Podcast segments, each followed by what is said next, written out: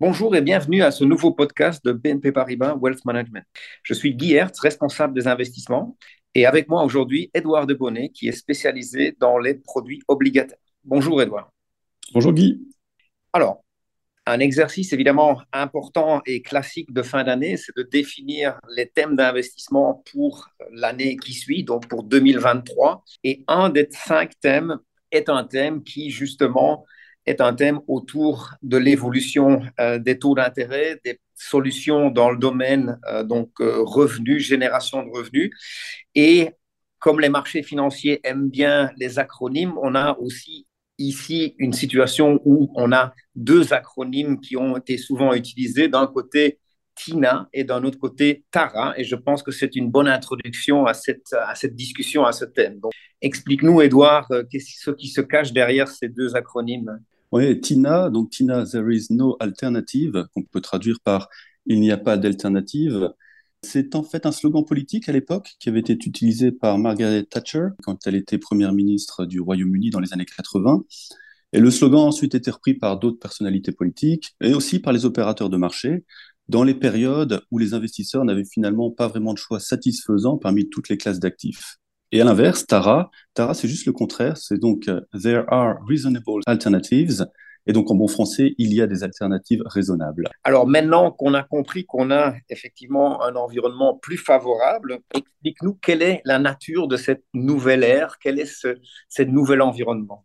Oui, on a connu donc euh, de, de nombreuses années de politique monétaire et budgétaire accommodante parce qu'à l'époque, il n'y avait pas d'inflation et aussi que la, croissance économique était plutôt molle. Et donc, en conséquence, les taux d'intérêt étaient tombés à des niveaux extrêmement bas, zéro, et, même en dessous de zéro. Les rendements des obligations étaient extrêmement faibles et les investisseurs n'avaient finalement pas d'autre choix que d'investir dans les actions pour trouver du rendement. C'était donc l'époque du TINA, pas d'alternative aux actions. Cette période, maintenant, elle est révolue.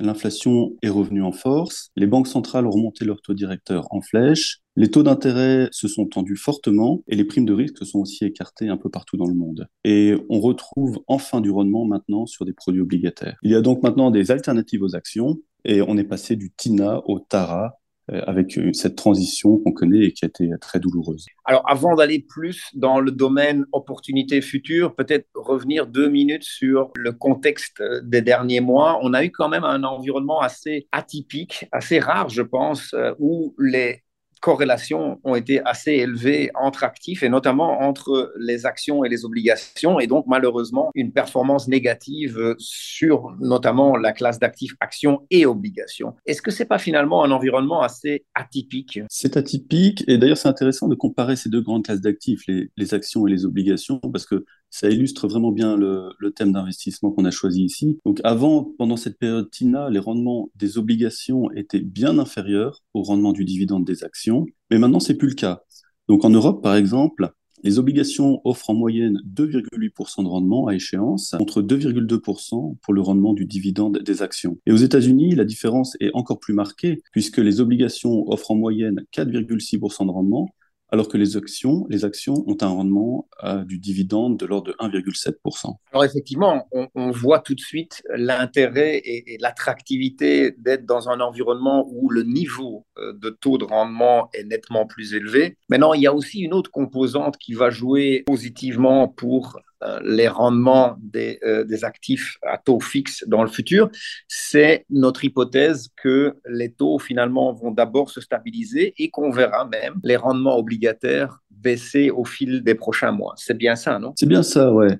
On aurait donc un, environnement où les rendements obligataires vont baisser l'année prochaine aux États-Unis et, aussi en Europe. Après, potentiellement, euh, un Q1 où on devrait avoir un premier trimestre où on devrait avoir des, taux qui pourraient quand même se tendre un petit peu. Euh, cette baisse des taux qu'on envisage donc pour le, le milieu fin d'année prochaine, elle devrait entraîner une hausse des prix des obligations. Donc ça veut dire que ça ouvre pas mal d'opportunités euh, dans, le, dans, le, domaine obligataire et c'est pour ça qu'on recommande donc par exemple aux États-Unis les obligations d'État américaines et aussi les obligations d'entreprise euh, investment grade. Euh, on fait cette recommandation plutôt pour les investisseurs basés en dollars parce qu'il y a un risque de change et aussi que le dollar est plutôt fort en ce moment sur une base historique.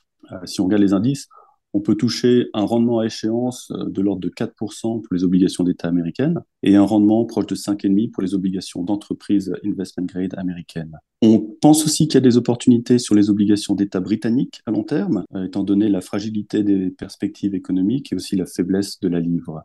Et en zone euro, on trouve aussi des opportunités. On ne recommande pas encore les obligations d'État pour le moment parce qu'on pense que les rendements obligataires pourraient se tendre au premier trimestre 2023. Et on préfère alors les obligations d'entreprise investment grade, celles qui sont bien notées, avec une échéance plutôt courte, comme 3 à 5 ans. Et là, on trouve des rendements à maturité de l'ordre de 3,5%, donc pour une obligation de, très bonne qualité notée, notée A. On pense aussi qu'on peut trouver des opportunités sur des sous-segments comme euh, les obligations hybrides, euh, les obligations bancaires 2 et les obligations contingentes convertibles. Et de façon plus générale, euh, les fonds obligataires sans contrainte peuvent aussi être une bonne façon de, de jouer ce thème du rendement du revenu. Alors, tu as parlé effectivement d'opportunités dans le domaine de la classe d'actifs type taux fixe. Maintenant, est-ce qu'il y a d'autres solutions en dehors de cette classe d'actifs? Oui, notamment dans, dans l'univers des actions. Là, on irait plutôt chercher des actions euh, des sociétés qui ont des bilans sains et qui distribuent des dividendes croissants. Et euh, d'ailleurs, aussi bien pour les actions que pour les obligations, on pense aussi qu'il existe des produits structurés qui peuvent être très intéressants parce qu'ils sont construits de manière à, garantir un certain niveau de protection et potentiellement à un bon prix parce que la volatilité est assez élevée en ce moment. Merci Edouard. Donc pour résumer, effectivement un environnement avec euh, pas mal d'opportunités, un environnement qu'on n'avait plus connu depuis longtemps, un environnement qui est effectivement tel que dans le monde obligataire, on a pas mal d'opportunités et effectivement euh, dans un contexte où on n'a pas nécessairement besoin d'augmenter beaucoup le risque pour avoir un certain euh, rendement. Donc, on arrive ici à la fin de euh, ce podcast. Euh, chers auditeurs, euh, vous pouvez évidemment obtenir plus de détails sur ces thèmes d'investissement sur le site internet de BNP Paribas Wealth Management. Vous avez aussi l'occasion de vous abonner à notre chaîne de podcast. Vous trouverez évidemment aussi plus de détails via des plateformes comme Apple Podcast, Podcast Addict, Spotify ou d'autres fournisseurs en utilisant euh, le mot-clé donc BNP Paribas Wealth Management. Merci et à bientôt.